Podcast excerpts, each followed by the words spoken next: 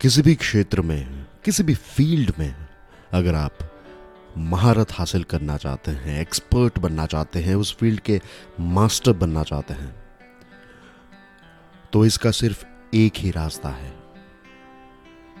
संगति, सामंजस्य consistency consistency really is the DNA of mastery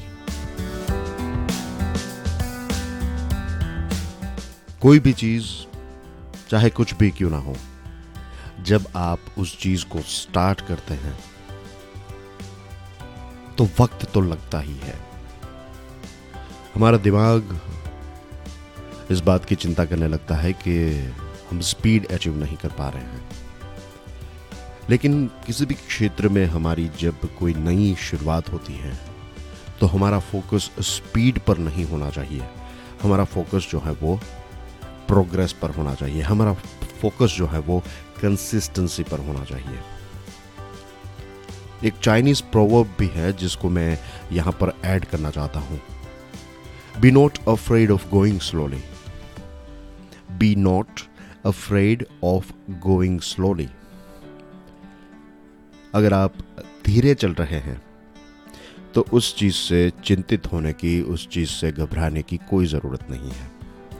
Be afraid only of standing still अगर आप एक जगह पर रुक गए हैं, आगे नहीं बढ़ रहे हैं, ये चिंता का विषय है। और ज़्यादातर केसेस में, जब हम रुक जाते हैं, पता है हम क्यों रुक जाते हैं? क्योंकि हम चीज़ों में कंसिस्टेंट नहीं है। जब आप किसी चीज़ में कंसिस्टेंट हो जाते हैं तो बाय प्रोडक्ट के तौर पर आपके अंदर सेल्फ कॉन्फिडेंस भी पैदा होने लगता है। और हम कंसिस्टेंट क्यों नहीं रहते? उसके बहुत ही रूट में अगर आप जाएँगे कि क्यों हम कंसिस्टेंट नहीं रह पाते?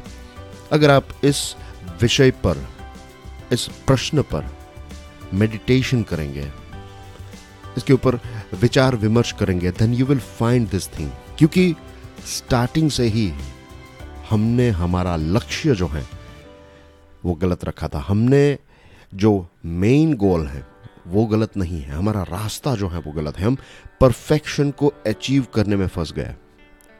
और जब हमें परफेक्शन नहीं मिलता है स्टार्टिंग के दिनों में, तब हम हार मान लेते हैं। लेकिन अगर परफेक्शन को हम छोड़ दें, कि परफेक्शन के बारे में मैं एक साल के बाद सोचूँगा अभी मुझे परफेक्शन नहीं, अभी बस मुझे इस चीज़ को हर रोज़ करना है। अगर मैंने एक चीज़ आज की लेट्स से कि मैंने आज दस पुशअप्स किए, कल मैं हंड्रेड पुशअप्स का टारगेट नहीं रखूँगा, कल मैं सिर्फ़ यही टारगेट रखूँगा कि मैं ये दस पुशअप्स कल फिर से करूँ। अगर मैथ्स प्रैक्टिस का कोई टारगेट है कि आपको मैथ्स में महारत हासिल करनी है? तो मैं आज सिर्फ़ पाँच ऐसे सम हैं, पाँच ऐसे मैथ्स के कैलकुलेशन हैं जो आज करूँगा। और कल फिर से वो पाँच करूँगा। उसके बाद का जो दिन है, उसमें भी मैं और पाँच कैलकुलेशंस करूँगा। ऐसा मैं अगर तीन महीने तक करता रहूँ तो क्या होगा पता है? मेरी ये आदत बन जाएगी। उसके बाद इस पाँच का आप छः करें, दस करें, पंद्रह करें धीरे धीरे अपनी कैपेसिटी को बढ़ाएँ। लेकिन कंसिस्टेंसी जो है, उसको ना छोड़ें तो रियली आप किसी भी क्षेत्र के मास्टर बन सकते हैं। सोचिएगा ज़रूर इसके बारे में। धन्यवाद।